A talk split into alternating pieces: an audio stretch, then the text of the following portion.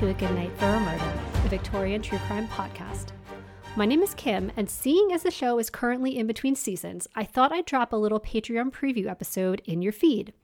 If this is your first time listening, or maybe you don't always listen all the way to the end of the full episodes, I produce bonus content to accompany each episode that is exclusively available to the housekeeper and butler tiers on Patreons. But I'm pulling this bonus content out into the regular feed to give you a little taste of what's up there in Patreon.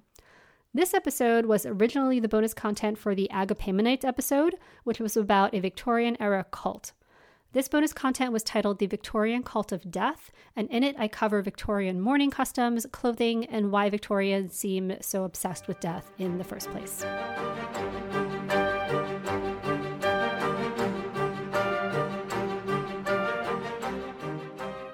A Night for a Murder is a true crime podcast that does cover stories including death, violence, sexual assault, and other adult themes. Please take care while listening.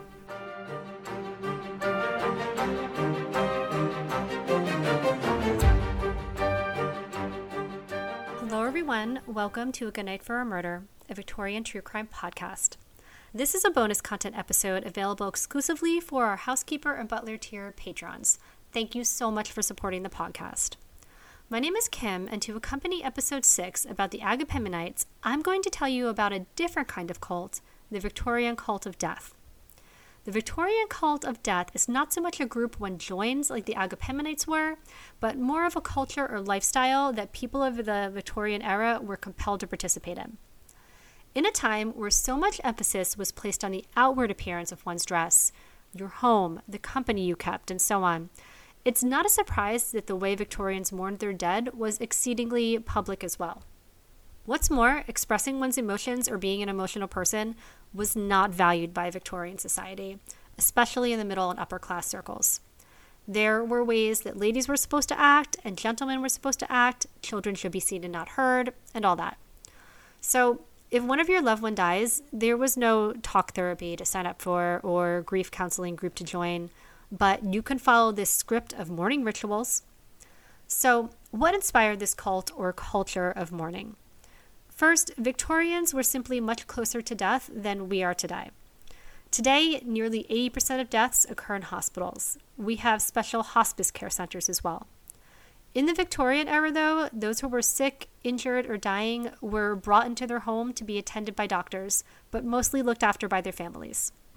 Today, we also have an entire industry based on funeral services, funeral homes and directors, and all that. Not in the Victorian era. All of that happened right in your house. If someone in your home is on their deathbed, you better be thinking about how you can rearrange your dining room for the funeral. And also, the mortality rate was a lot higher back then. People, especially children, died from diseases, infections, and accidents that are very treatable today. Another thing that inspired the Victorian cult of death were the royals. The royal family were the celebrities, and whatever they did, we did, or at least we tried to emulate.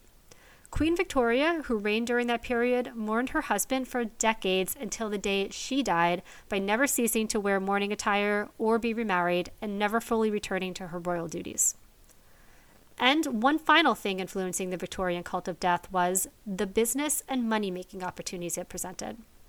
Just like today, if there's money to be made, people will find a way to capitalize on it. Department stores, or mourning warehouses as they were known, specializing in mourning dress for the entire family, were common. There was mourning jewelry made from locks of hair of the deceased. There was special mourning stationery, decor for outside your home. Post mortem photography was popular.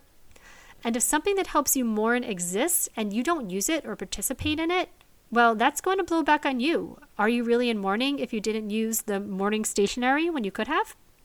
So, hopefully, that helped you understand why the Victorians seemed so obsessed with death. I mean, they were confronted with death from all angles. And while it may seem excessive to us, this was their way of life. You just fell in line. And that is why it's considered a Victorian cult of death. Okay, so I'm done with my little book report now. We're going to get into some of the funeral and mourning rituals the Victorians practice. And understand when I say the Victorians, I'm mostly referring to the upper class who practiced these rituals. They were the ones with the time and means to fulfill them, and the ones who most of these services were aimed at. Lower classes participated in a lot of these rituals as well, but also like a working class wife and mother who becomes widowed couldn't shutter her house and not go to work for over a year, right? She had to do what she could. So the funeral and mourning rituals began as soon as someone died. Here's what you had to do you had to close all the curtains and stop the clocks at the time of death, cover all of their mirrors so the spirit doesn't get confused and trapped in the house, cover all family photos I think this was to encourage the spirit to move on and not get distracted. No one was to visit or leave the house between the time of death and the funeral, so a wreath of laurel, yew, or boxwood tied with a black ribbon was hung on the front door. Also, the doorbell and handle were covered with crepe fabric and ribbon to discourage visitors. Black if the person was older or married, and white if the person was young or unmarried. A close female friend of the family would be enlisted to help with most of the funeral preparations and also household management. She was allowed to come and go from the house to make arrangements and get anything the family might need. She would manage the meals, and she was also responsible for preparing the deceased for the funeral. She would wash and dress the body and arrange the home and the flower arrangements for the viewing. Another custom that seems very unusual to us was that of post mortem photography. Families would often pose for photos with their deceased loved ones who were dressed and posed either seated or standing to look as if they were still alive. Now, I spent some time reading trying to understand the thought process of why someone would want this. And what I arrived at is the simplest explanation is the most accurate. People wanted to remember their loved one as they were in life. They wanted a final memento. In fact, memorial portraits were also known as memento mori, which is a Latin phrase that translates to remember your mortality or remember you will die. So add that to the list of things to do. Call the postmortem photographer. Funerals were often attended by invitation only. The invitation must be on a simple, small, square paper with a heavy black border, and they must be delivered by private messengers. And if you received an invitation to a funeral, you had to go you find a way. The deceased would be laid out in the home, in the parlor, dining room, whatever would accommodate. Open casket was the custom, and the family would view the remains first and then be seated with the closest relative nearest to their deceased loved one. If the home could not accommodate all of the guests, the funeral will be held at a church, and in this case, the casket would remain closed. Guests would remain in the house until the family and those invited to attend the interment departed for the cemetery. The body must be carried out head first so they are unable to call back to others to follow them. The procession included the clergymen and usually six to eight pallbearers, followed by the hearse, then the carriage of immediate family members, and then other carriages of more distant relatives and friends.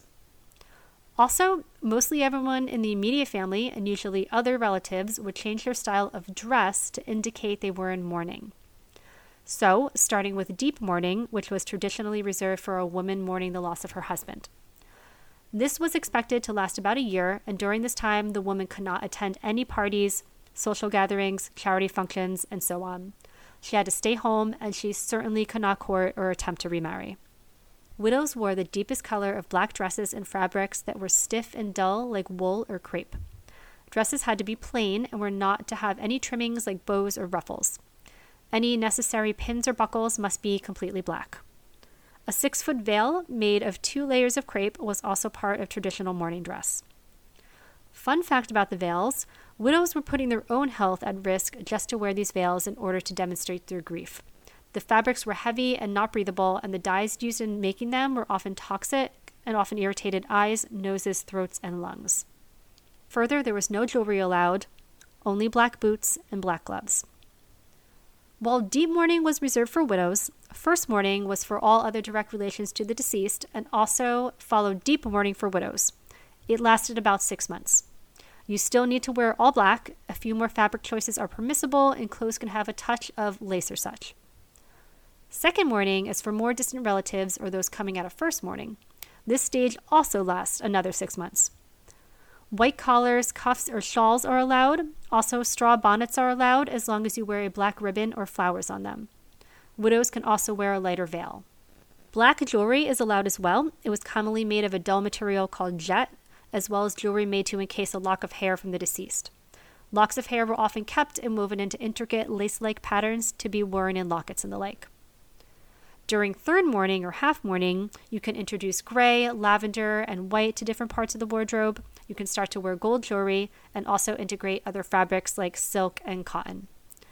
Another six months was the expectation for this period, but it could last longer. So these were the rules for women.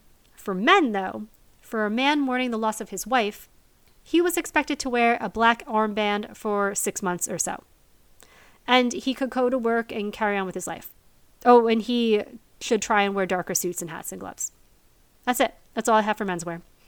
Children weren't really expected to change their dress, though girls sometimes wore black or more commonly all white dresses. So, based on these customs and the mortality rate at the time, you might begin mourning one relative even before you finish mourning another. It wasn't uncommon to spend lengthy periods of time observing mourning customs. That is what made it a lifestyle or a culture of death. My friends, thank you so much for supporting the podcast. Please continue to share with your friends. Thank you for listening, and I will talk to you again soon.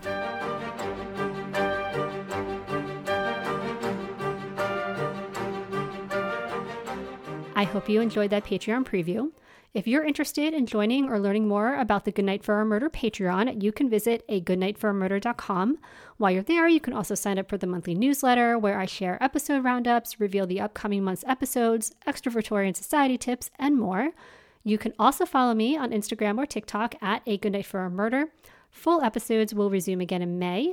Until then, thank you for listening, and I will talk to you again soon.